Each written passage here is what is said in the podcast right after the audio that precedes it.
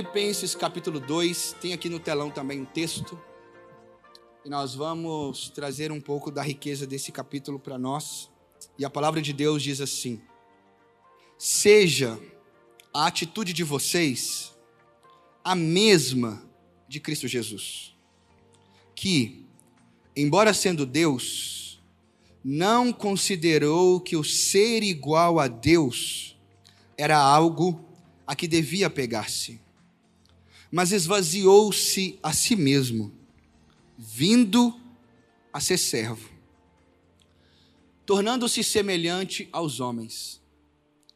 E sendo encontrado em forma humana, humilhou-se a si mesmo e foi obediente até a morte e morte de cruz. Por isso, Deus o exaltou à mais alta posição e lhe deu o nome que está acima de todo nome, para que ao nome de Jesus se dobre todo o joelho no céu, na terra e debaixo da terra, e toda língua confesse que Jesus Cristo é o Senhor, para a glória de Deus Pai. Volta para mim, por gentileza, os primeiros versículos. Irmãos, estamos numa série baseada no livro de Filipenses com o tema O Prazer da Vida. E para quem não estava aqui no sábado passado, eu compartilhei sobre o prazer, falei sobre o hedonismo, que é alguém que vive uma vida bruscamente, uma, alguém que tem como foco da sua vida somente o prazer. Quando essa pessoa coloca o objetivo principal da sua vida em ter prazer, essa pessoa ela perdeu o equilíbrio, ela perdeu a beleza de enxergar a vida de tantas maneiras. E aí eu falo sobre significado, engajamento e prazer. E prazer. Que quando nós primeiro, para a gente ter prazer, prazer não tem problema. É muito bom sentir prazer. A questão é sentir prazer a partir de quê? É a partir de mim mesmo, só para o só pro meu, meu bel prazer, mas aí eu falo do significado. Precisamos encontrar um significado na vida.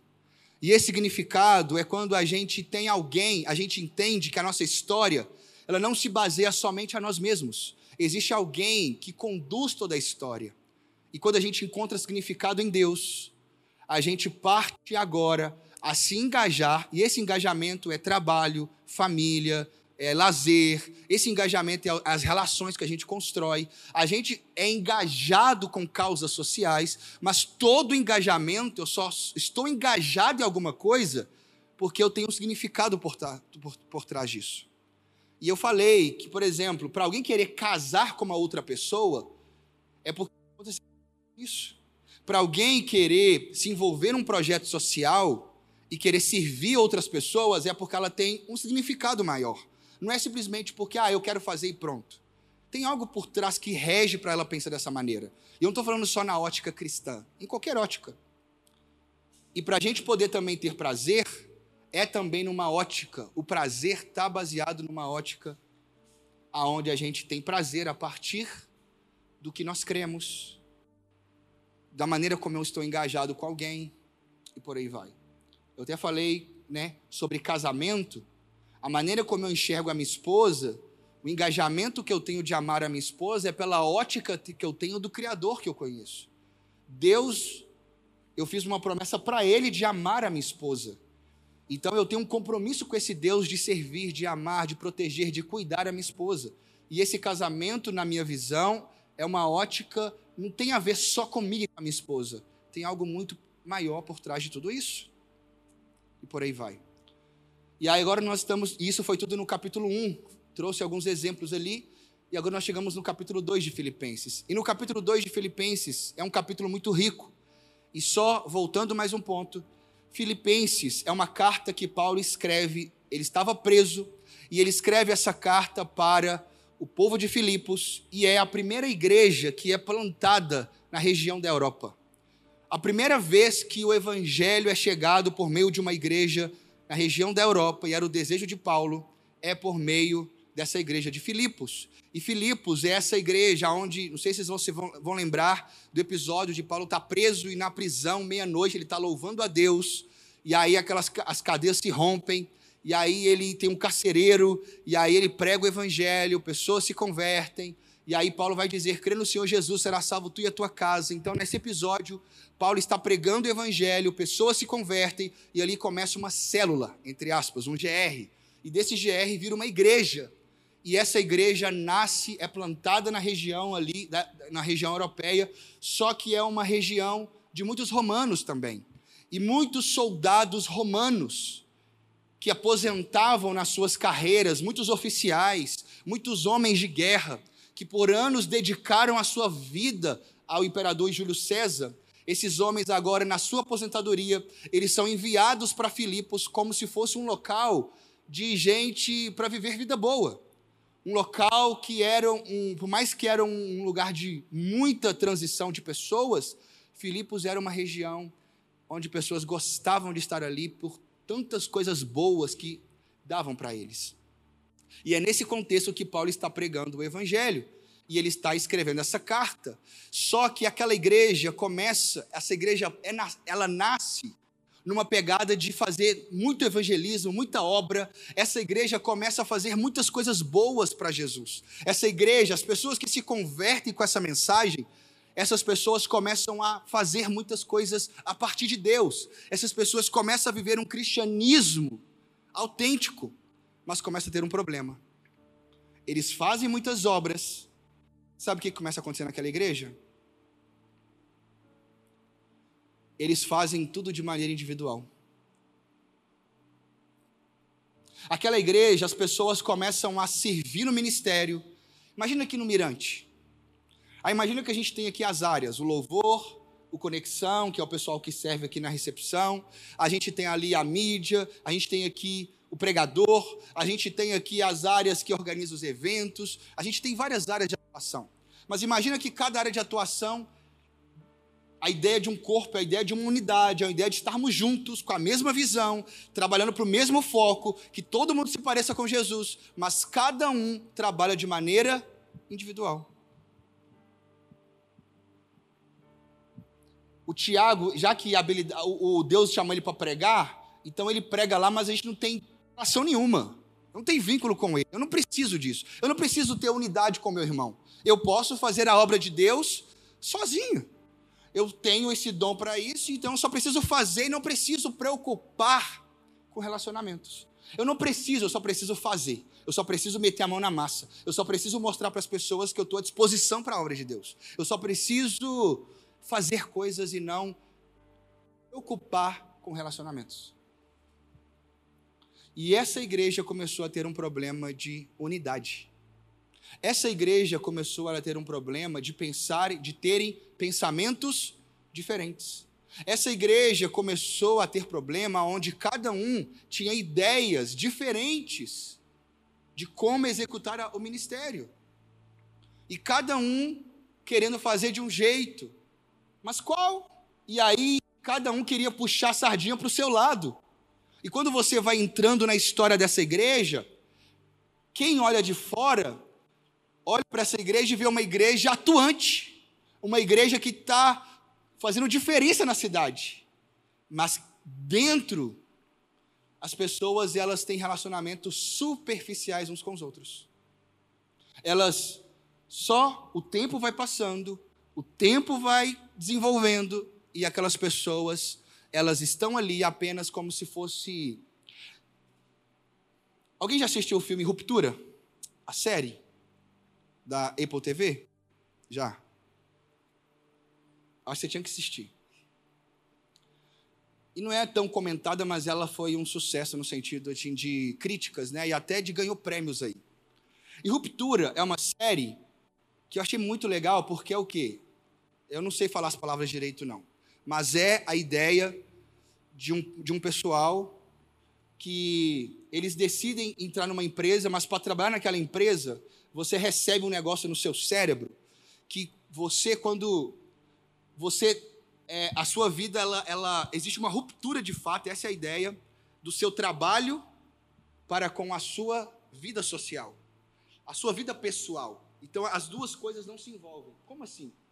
Quando você. Pe... E aí, o cara, qual que é a ideia? O cara entra no elevador, e quando ele entra no elevador, e aí desce, a empresa está toda embaixo, é isso mesmo, né? Isso. a pessoa ela esquece, ela não sabe quem ela é na vida pessoal dela. Ela não sabe. Ela não tem informação se ela tem, se ela tem filho, ela não tem informação se ela quem são os parentes, ela não tem nada. Ela só entra quando entra no elevador, ela só é um funcionário ali mais nada. Ela só é um funcionário e nada. Não importa o nome dela. Nem, até o nome dela não existe mais. É trocado, é outra coisa. E aí, quando ela acaba o trabalho dela, seis da tarde, tipo esse, esse exemplo, ela pega o elevador e sobe. Ela, e quando ela está na vida pessoal dela, no, na, com a família dela, com seus amigos, ela também não sabe o que, é que ela faz no trabalho dela. No trabalho dela, ela só é um funcionário. E eu não tenho vínculo nenhum com ninguém. Isso aqui é só profissional. Não preciso estar com ninguém aqui, não preciso me envolver com ninguém. Mas quando eu estou na minha vida pessoal, aí é outra coisa. Então a ideia é mostrar esse lado das pessoas fazerem essa ruptura, né? Da vida profissional com a sua vida pessoal. Como se duas coisas fossem totalmente diferentes. Você tem que ser de um jeito aqui e de outro jeito em outro local. E é uma série boa. Eu acho que vale pagar R$ 9,90 para assinar só para assistir uma opinião. Mas, voltando para a mensagem, ali, aquelas pessoas não têm vínculo nenhum. Eu não quero por quê? Porque é só profissional. E às vezes a gente carrega essa ideia para dentro da igreja. Porque a gente só está aqui como se, não, eu só sou cristão, eu só tenho que fazer minha parte de, de amar a Deus. E eu não preciso me envolver com o outro. Eu não preciso, por quê? Porque eu só preciso bater meu cartão de. Eu fui na igreja. E essa não é a ideia de uma igreja. Igreja não é uma empresa.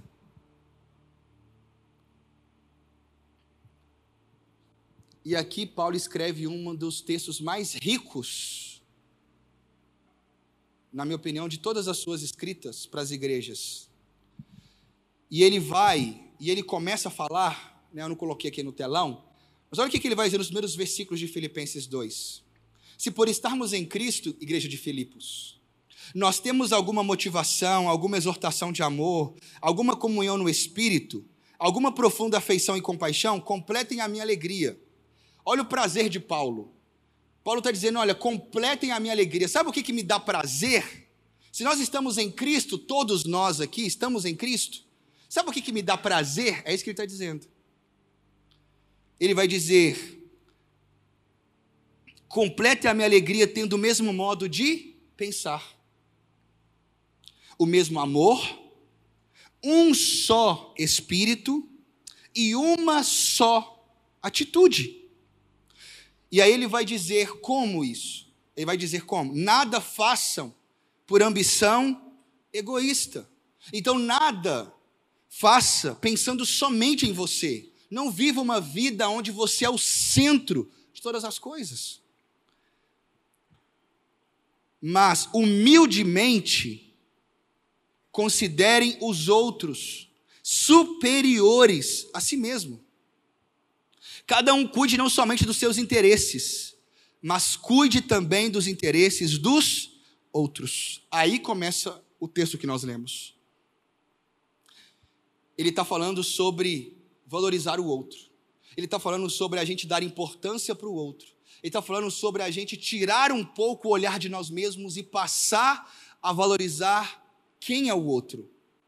Mas não só de valorizar, mas é também de que cuide. Sabe o que é esse cuidar? É se envolva. Se envolva. Abrace os interesses do outro. Da mesma instância, da mesma maneira que você cuida dos seus interesses, cuide dos interesses dos outros. E aí ele vai dizer: Aí ele, te, aí ele começa a ir para um outro bloco. Aí ele vai para o bloco, olha, deixa eu dizer para vocês. Tudo que eu estou falando para vocês aqui é porque a gente tem um modelo. Tudo que eu estou dizendo para vocês de uma proposta de como deve ser uma igreja, e ele vai falar, irmãos, em Efésios que, e em Romanos também, que Cristo é o cabeça da igreja. O que, que nós somos? Nós somos o corpo. A igreja é o corpo de Cristo e Jesus é o cabeça dessa igreja. E a ideia disso é que, se por estarmos em Cristo, nós temos alguma motivação,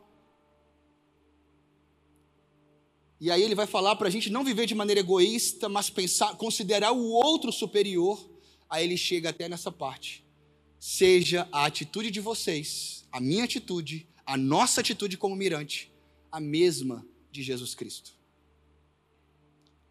E aí ele vai dizer como? Que, embora sendo Deus, não considerou que o ser igual a Deus era algo a que devia apegar-se. Só que aqui, o que, que Paulo está dizendo? Que Jesus ele é Deus. Só que ele se apegou a esse título. Sabe o que é essa ideia? Essa ideia de dar carteirada. Alguém já viu alguém dando carteirada? Pelo título que tem? Eu já vi muitas vezes. Dando carteirada pelo título que tem.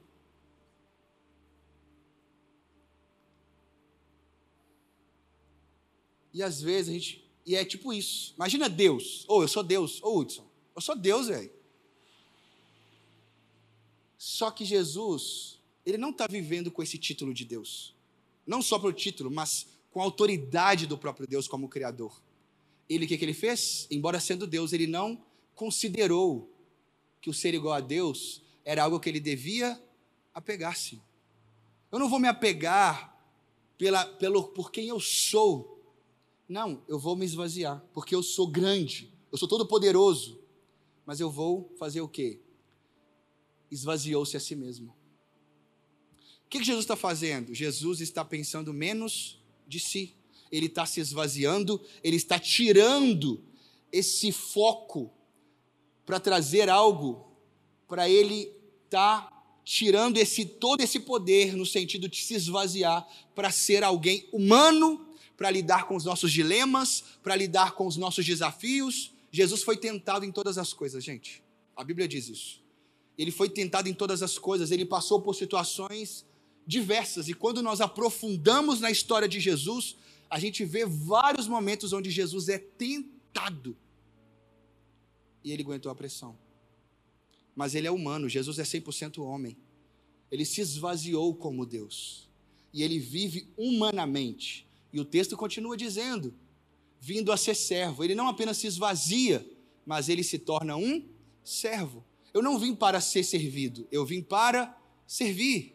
E esse, imagina o próprio Deus se prostrando aos homens e lavando os pés de homens pecadores.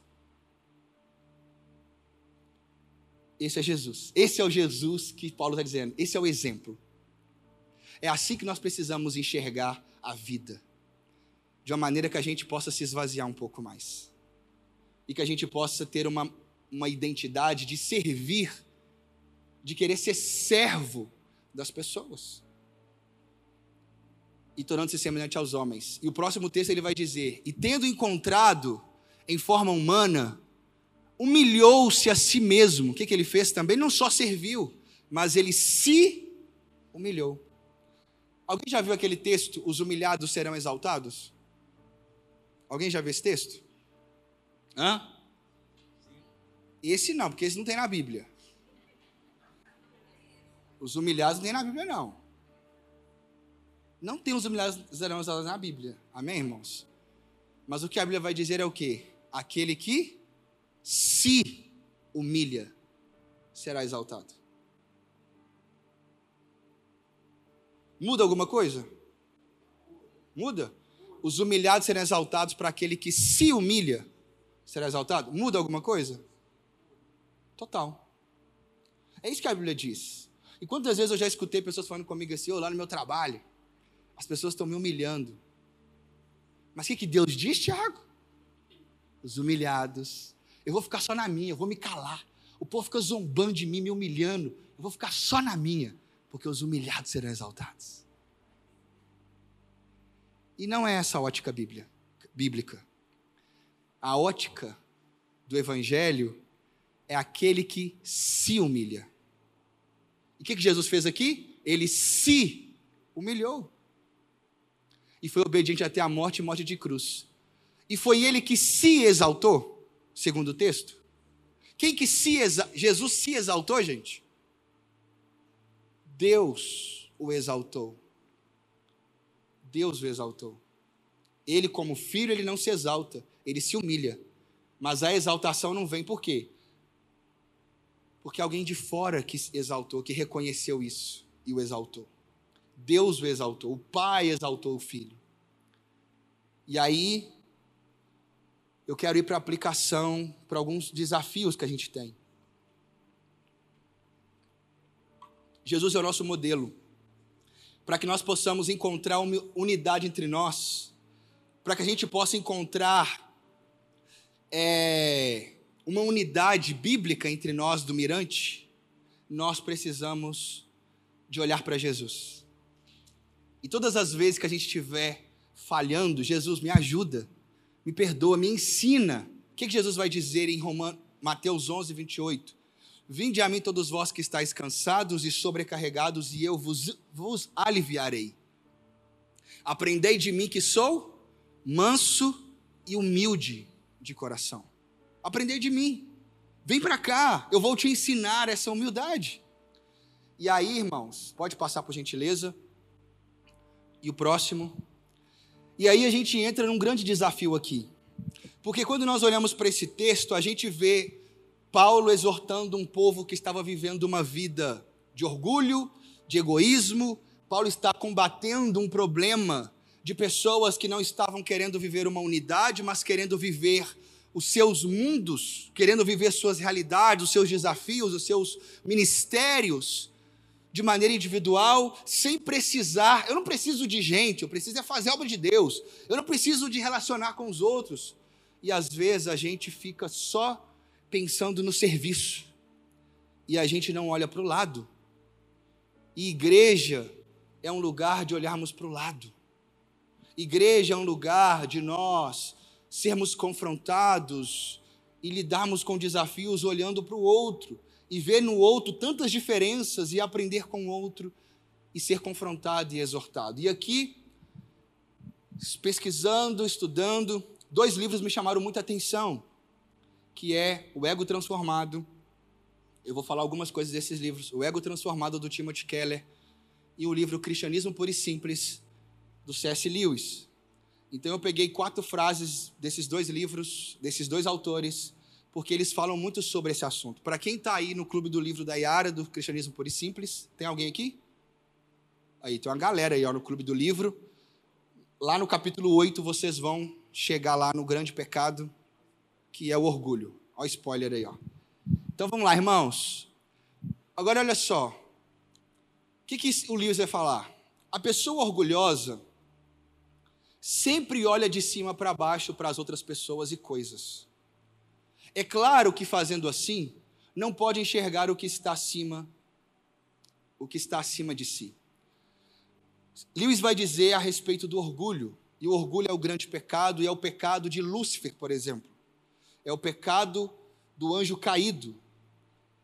E na construção do Lewis, eu acho que eu acho muito interessante que ele vai dizer que não foi de um dia, não foi de um dia para o outro que Satanás ele simplesmente desejou. Não, ele não tinha essa ideia tipo assim, não, eu acho, eu acho que eu sou uma, é... tipo não, esse Deus aí ele é muito grande. Mas na construção de um dos artigos do Lewis ele vai dizer que de fato Satanás ele se achou maior do que Deus. Ele tinha essa consciência. Aquilo foi crescendo tanto no coração dele que ele chega um momento e diz, ele se sente maior do que Deus. É alguém que entende o quê? Eu estou acima de tudo. E ele agora tem esse olhar de olhar todas as pessoas, olhar o outro de cima para baixo, porque eu sou melhor. E a ideia que Lewis está colocando aqui sobre esse problema do orgulho é o problema da comparação. O nosso grande problema é o problema de comparar. O nosso grande desafio é o desafio que nós, o tempo todo, estamos relacionando com as pessoas e a gente se vê ou por cima ou por baixo também. Ou às vezes a gente tem complexo de superioridade com as pessoas, ou a gente tem complexo de inferioridade para as pessoas. O problema é que a gente muitas vezes se acha por um título que a gente tem, alguém que foi formado numa faculdade, ou às vezes né, a gente está numa conversa, por exemplo, e aí tem alguém que formou na federal e tem um outro que formou qualquer outra aí, na PUC. Talvez eu não sei, eu não, não sei. Mas vamos dizer que o da federal, tipo, federal, velho. É federal, aí. É diferente. E às vezes aquela pessoa vê isso com um olhar o quê? Altivo. Eu sou melhor. Por, porque eu formei nesse lugar. Às vezes a gente se acha melhor pelo carro que a gente tem. Às vezes o meu carro. Meu carro é 2018. Esse carro aqui é 2012. Então eu sou melhor. Nós nos comparamos com coisas simples e às vezes o nosso pensamento sempre nos pega pensando no outro e comparando o outro, como que é a vida do outro, como que é o jardim do outro e por aí vai. Alguém já assistiu um, um filme chamado A Inveja Mata? É um filme antigo do. Qual é o nome dele, gente? O cara que fez Quem Vai Ficar com Mary? Não, não é o não. Esqueci o nome do cara. A Inveja Mata, Ben Stiller. É com esse cara. E a Inveja Mata, de fato, é um cara que. Um outro cara. O vizinho dele ficou muito rico. E ele passa a, a, ter inveja o tempo inteiro do outro cara. E ele fica comparando o tempo todo. Só que o outro cara não está nem aí o outro cara quer ser amigo dele, mas ele o tempo todo está comparando com o outro. E é isso que o C.S. está colocando.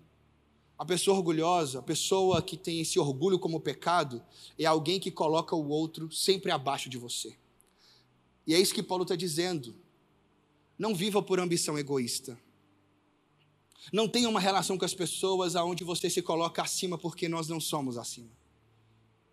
E ele coloca uma outra, outra frase, e ele vai dizer: Pode passar? O prazer do orgulho não está em se ter algo, mas somente em se ter mais que a pessoa ao lado. Dizemos que uma pessoa é orgulhosa por ser rica, inteligente ou bonita, mas não é verdade. As pessoas são orgulhosas por serem mais ricas, mais inteligentes e mais bonitas que as outras. Se todos fossem igualmente ricos, inteligentes e bonitos, não haveria do que se orgulhar. É a comparação que torna uma pessoa orgulhosa. O prazer de estar acima do restante dos seres. Eliminado o elemento de competição, o orgulho se vai. E o orgulho é esse pensamento, é essa ideia, é essa proposta, aonde eu me acho em qualquer relação que eu esteja. É quando eu estou aqui na igreja e talvez eu olho para o meu título de pastor e eu posso me colocar numa situação superior eu, me, eu, eu estou vivendo o orgulho. E é um orgulho maldito, é um orgulho diabólico, é um orgulho que não vai fazer eu me relacionar com as pessoas porque eu vou me colocar como melhor. E isso é algo que Deus reprova. A Bíblia vai dizer que Deus resiste aos soberbos, mas Ele concede graça aos humildes. E o meu coração precisa estar num coração onde eu não posso olhar o outro de cima para baixo. Como você tem se relacionado com as pessoas? O que você faz talvez seja algo que você considera maior do que o outro? Ou talvez o que você tem, o que você tem, talvez seja o que te leva a pensar que você é maior do que o outro. E nós estamos numa sociedade que a gente é o que a gente tem. É isso que é pregado. A gente está numa sociedade que a gente é o que a gente, a gente é valorizado pelo que a gente faz. A gente é valorizado pelos títulos que temos. Nós somos valorizados. A gente numa roda de conversa, se tiver uma pessoa é, é, é ali que, que, que talvez tenha uma história é, onde ele não fala muito de bens, não sei o que, talvez será que a gente vai dar ouvidos? E uma das coisas que Deus tem trabalhado muito no meu coração foi porque tem muitos anos que eu trabalho em favelas. Mas por os meus primeiros anos ao entrar nas favelas, o meu olhar era superioridade. E quando eu lembro que lá atrás, quando eu fui ler o livro do Cristianismo Puro e Simples, eu me vi assim. Eu ia para a favela com qual entendimento? eu estou indo para dar. Eles estão precisando. Eles são os problemas, eles são os miseráveis, eles são os. Eu sou, nem rico eu sou, mas eu sou a pessoa que tem coisas para dar para o outro. Eu estou indo para a favela porque eles precisam, eu não. eu tinha esse olhar. E talvez eu possa ser tentado a continuar tendo em algum momento. Mas as coisas, a beleza, o prazer da vida, ele acontece quando eu consigo enxergar o outro pela ótica de Cristo. Quando o outro passa a ser importante para a minha vida. Aí encontramos prazer. De uma, um prazer saudável. Porque aí eu consigo enxergar a dona Maria, que é cozinheira de um restaurante, trabalha de 8 da manhã às 6 da tarde e volta para casa e tem que cuidar de seis netos. E olho para essa mulher e falo: que mulher. Eu preciso aprender com essa mulher. Ou eu olho para um Jonathan que tem 17 anos e perdeu seu pai pelo tráfico de drogas, e a sua mãe, ele não vê ela porque ela só trabalha o dia inteiro. Mas esse menino é um cara que ele está fazendo um pré-vestibular porque ele quer entrar na faculdade e fazer a diferença. E eu olho para essa história e eu falo, eu com 17 anos eu não tinha essa cabeça.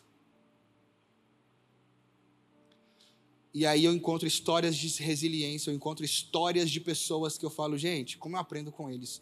Mas não só com eles, mas eu aprendo com outras pessoas que têm vidas que aos meus olhos parecem ser derrotadas. E eu olho e falo, mas essa pessoa é uma pessoa, é um ser humano, é um indivíduo. E Deus me, me ensina, e Deus precisa trabalhar no meu coração para que eu olhe o outro como uma pessoa e valorizar o que o outro tem para falar. Existe prazer na vida. Ao olharmos para o outro de maneira intencional. E aí, irmãos, o problema não é ter coisas. O problema é quando você quer ter mais do que o outro. O problema é quando você olha e você fala, eu vou trabalhar porque eu preciso ter mais do que o outro. Às vezes existem competições de, entre irmãos para ver quem que vai ter uma vida melhor na vida. E que a gente possa não olhar mais a vida pelo um olhar de competição. Que Jesus nos ensine a não viver por ambição egoísta, mas que Jesus nos ensine a ter um olhar de considerar o outro superior. E aí eu fecho aqui esse bloco do orgulho. Irmãos, é ou não é ruim demais andar com gente orgulhosa? É horrível. E eu já andei com gente orgulhosa. Que o orgulho estava estampado na vida da pessoa o tempo inteiro. Que pessoa arrogante é essa pessoa? E eu já tive gente, eu já tive líder, eu já tive gente na igreja, onde eu. Amém, não vou falar nada não. Mas eu já andei com gente que é arrogante. Que essa pessoa, ela te trata e você se sente inferior o tempo inteiro perto dela. É horrível você andar perto de alguém que você treme porque você se vê menos. Porque não é porque você às vezes se vê menos, você às vezes tem esse problema de se enxergar menos diante de qualquer pessoa, talvez. E tem que ser tratado. Mas o problema é quando a gente perde alguém que é nítido, aquela pessoa, ela, a maneira como ela se porta, como ela trata você, ela te coloca para baixo o tempo inteiro. Ela não te dá ouvido, ela não deixa você falar. Ela não escuta, não há nos seus olhos, porque ela só fica falando dela, o que ela conquista, o que ela está fazendo. Olha os meus méritos, olha a minha vida, olha isso, olha aquilo. E ela não sabe, ela não consegue se alegrar com o outro. Por quê? Porque ela está presa demais dentro dela. E nós precisamos olhar para o nosso coração e ver, Senhor, será que eu tenho sido assim? Porque para a gente poder construir relacionamentos saudáveis e ver prazer da vida nos relacionamentos, precisamos ter a ótica de Jesus de se esvaziar. E o contrário de uma vida orgulhosa que olha o outro de cima para baixo é humilde. E a gente só consegue saber se alguém é orgulhoso ou humilde quando essa pessoa está no meio de gente no meio da galera, se relacionando com o outro. É quando os cônjuges estão tão perto, ou a mulher ou o homem se sente inferior ao outro. E não pode ter esse tipo de relação nos relacionamentos, nos namoros, nos noivados, no casamento, aonde um se acha melhor do que o outro. aonde um se acha mais do que o outro. E isso não pode acontecer. Precisamos ter uma relação de valorizar o outro. E humilde. Já estou fechando. Aí, próxima, próxima fase. Agora, humilde, irmãos.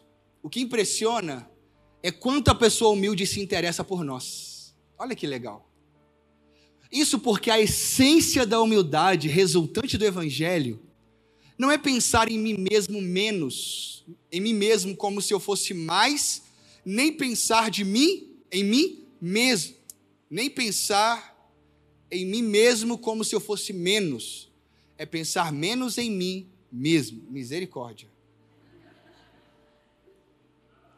É isso mesmo. Mas deu para entender. Entenderam, gente? Entendeu? Entendeu mesmo? Entendeu? É mim mesmo, mim mesmo, mim mesmo. Mas é isso aí. Mas qual que é a ideia da frase? A ideia, e é tão rico essa parte no livro. Não, o livro todo é maravilhoso. Mas a ideia é o quê? Que, que Keller está querendo dizer? O grande problema nosso. Quem já leu Ego Transformado aqui? O que, o, o, o que, que Keller está dizendo lá? O grande problema nosso é quando a gente. A gente está errado quando a gente olha para nós a partir do que os outros falam sobre nós, ou ele fala também a respeito do que nós pensamos de nós mesmos, porque a gente tem dúvida da nossa própria identidade também. E às vezes a gente se acha demais e a gente está errado. Ou às vezes a gente se acha de menos e está errado também. E Keller vai dizer que a beleza que o cristão ele precisa aprender a se enxergar pela ótica de Cristo. Cristo é o seu juiz. Cristo, você está no banco dos réus, não da sociedade ou de você mesmo.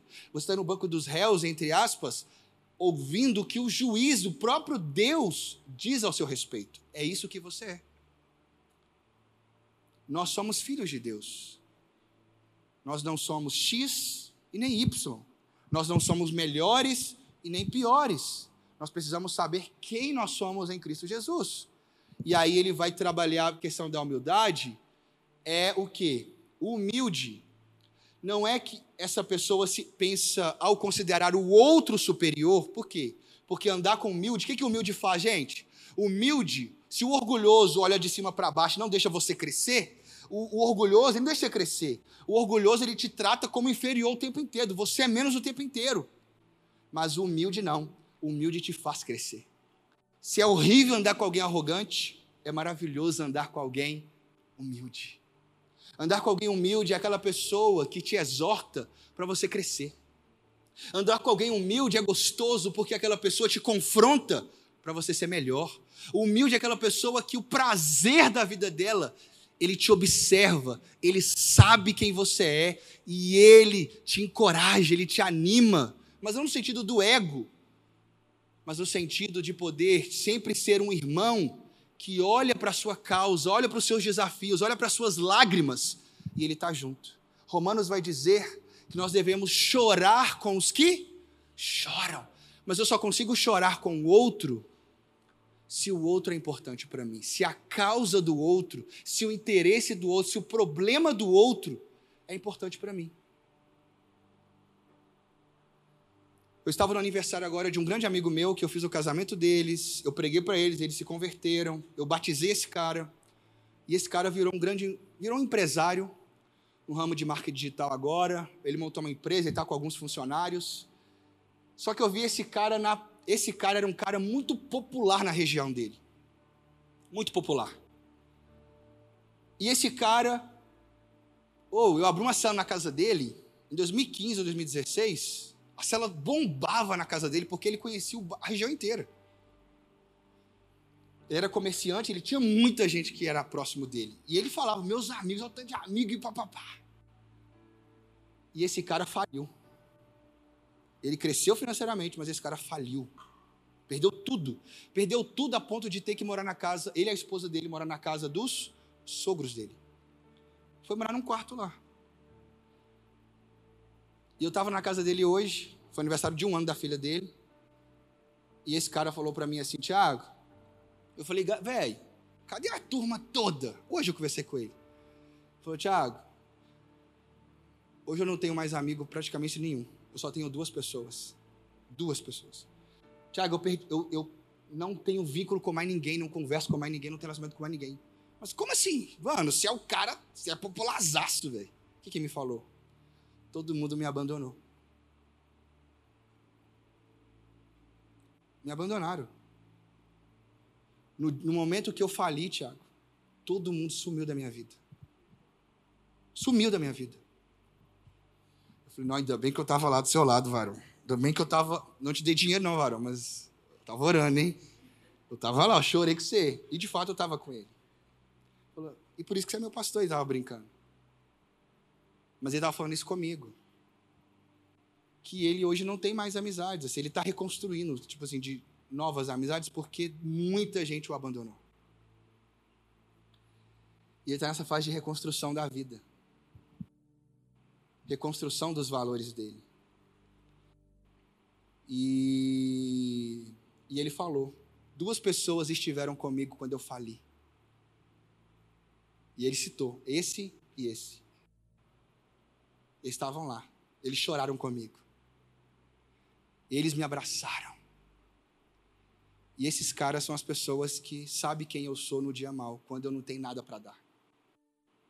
Humilde aquele que considera o outro superior, não, não superior no sentido que eu, eu me coloco inferior, não. De inferioridade complexo. Mas é quando o outro é importante para mim. É quando o próximo eu presto atenção no que ele fala. É quando os meus ouvidos estão atentos para entender a dor que o outro está passando. E eu me coloco. Ei, e a gente se aproxima. O humilde é aquela pessoa que vai estar conosco nos dias bons e maus e nos confronta e nos ajuda e nos ama e nos estende a mão. Por isso, termina a humildade do evangelho é não pensar em mim mesmo como se fosse mais do que sou, nem pensar em mim mesmo como se fosse menos do que sou. É simplesmente pensar menos em mim mesmo. A gente pensa demais em nós. E ser humilde é pensar um pouco menos em nós. Ser humilde é a gente passar a, a dedicar mais tempo nos próximos. E sabe o que, que nos ajuda? É a gente interessar pelas histórias dos nossos amigos, das pessoas que caminham conosco, no trabalho. Não tem que ser crente, não. Colega, qualquer pessoa. E a gente se interessa por essas pessoas. E aí a gente vai para casa e a gente ora por, pelas pessoas. Mas não orar, Deus abençoe aquela história. Mas é quando a oração no nosso quarto nos faz ter compaixão da história do outro. Porque a gente começa a orar com a mesma intensidade que a gente ora pelos nossos problemas, a gente começa a orar com intensidade, não oração forte, não, tá, gente? Intensidade no sentido de entrega. A gente ora intencionalmente pelo nosso colega, pelo nosso amigo. Então que a gente possa ouvir as histórias, memorizar as nossas histórias dos nossos amigos. E quando alguém mandar uma história, um momento difícil, que a gente esteja lá. Uma amiga nossa aqui, que serve aqui com a gente, teve um problema sério de saúde domingo passado. Domingo passado. Ela teve que ser internada essa semana inteira. Foi para o hospital. E ela estava vivendo dias de dores a ponto de tomar morfina e não resolveu o problema dela. Morfina. Ela teve que tomar quatro doses de morfina, daqui do Mirante. Serve aqui com a gente, da nossa equipe. Ela tomou quatro doses de morfina e não resolveu a dor dela. E aí, conversei com ela, semana inteira mandando mensagem, ligando. Na quarta-feira, se não me engano, ela abriu para visita. Eu parei minha agenda, porque eu precisava estar lá. E eu fui lá abraçar, chorar com ela, orar com ela, estar tá junto. E foi tão maravilhoso porque tinha uma mulher do lado no leito que precisava de Jesus. E aí eu falei, Tiago, eu já sabia que você ia pregar para a mulher quando você chegasse aqui. Que um do seu prazer é pregar o evangelho. E foi mesmo. Eu fui lá, abracei ela, eu te amo, irmã. E preguei para a mulher e marquei de visitar a mulher ainda na casa dela, acredita? mulher não tem cachorro, não tem gado, não tem gente, não tem filho, não tem. A mulher deve ter uns 60 anos de idade sozinha. Lembrei de solidão e solitude. Porque ela falou que vive solitariamente. E aí eu termino aqui. Que possa se envolver com o outro. que a gente possa pensar menos de nós. Que a gente possa olhar para o outro, ou o outro, o outro tem um desafio. E sabe o que, que a gente mais, o que é uma coisa que a gente precisa fazer mais, de maneira mais prática? Convide pessoas para ir para suas casas. Ou marca para que vocês, não marca encontros, presta atenção. É muito bom ter galera, mas muitas vezes precisamos marcar apenas duas pessoas. Só duas pessoas. É porque quando estamos só com eu e mais um, a gente consegue conversar e ouvir a história do outro e prestar atenção e olhar e voltar para casa e a gente se sensibiliza mais. Olha a história desse rapaz. Essa semana tem um rapaz que veio no Mirante semana passada e eu liguei para ele que eu, nas conversas de mesa eu peguei ali uma coisa e eu liguei para ele. E eu marquei com esse cara, ele não veio hoje, ele explicou, mas ele vai estar aqui. E ele falou comigo assim, Tiago, ele era ateu. Até três anos atrás ele era ateu. E Deus tocou no coração dele quando a mãe dele faleceu. E aí a mãe dele faleceu e Deus o encontrou. E ele está nessa trajetória de busca. E ele disse que nunca foi. Tiago, eu não gosto muito de gente, não. Mas na igreja eu estou aprendendo a me abrir para relacionamentos. E está sendo tão maravilhoso ouvir histórias e conhecer gente. Mas é isso. Eu termino aqui aplicando isso para nós. Próximo. Reconhecer que o orgulho é um problema, saber pedir ajuda a Deus para combatê-lo. Então, se você tem enxergado qualquer ar de superioridade, de orgulho, que você possa reconhecer. O primeiro alvo para a gente sair do orgulho e ir para a humildade é reconhecer que somos orgulhosos em alguma área. Que a gente possa, na nossa caminhada, dar preferência aos outros, que a gente possa notar o outro, que a gente possa prestar atenção no outro e não querer viver uma vida individualista. E terceiro, obedecer a Deus, mesmo se parecer humilhante aos seus olhos, por exemplo, pedir perdão a alguém com quem você brigou. Às vezes você discutiu, brigou com alguém, e às vezes, na sua, no seu entendimento, o outro que errou, você não. O outro que errou. Foi ele que fez coisas erradas. E aí o que Deus nos ensina a fazer? Se humilhar. Se humilha você. Mesmo que o outro tenha errado, vá você, se humilha e vá perder. Ainda que a pessoa não queira nada, vá perder. E fala: Olha, eu estou aqui porque de alguma maneira eu te ofendi. Para você, né, não fica jogando o que o outro fez com você. Isso é ruim. Né? Só fala o que você fez. Não, de alguma maneira a gente não está bem nós dois e eu queria te pedir perdão. Que Deus nos dê graça para a gente se humilhar. Dentro de casa, a gente, eu e minha esposa, a gente fala. A nossa competição é para ver quem vai pedir perdão primeiro. Quem vai pedir perdão primeiro? Não pode dormir do jeito que. Não. E de vez em quando a gente tem umas brigas. A gente discute. Eu fico com raiva da minha esposa. Você é chata demais, mulher. Nossa, misericórdia.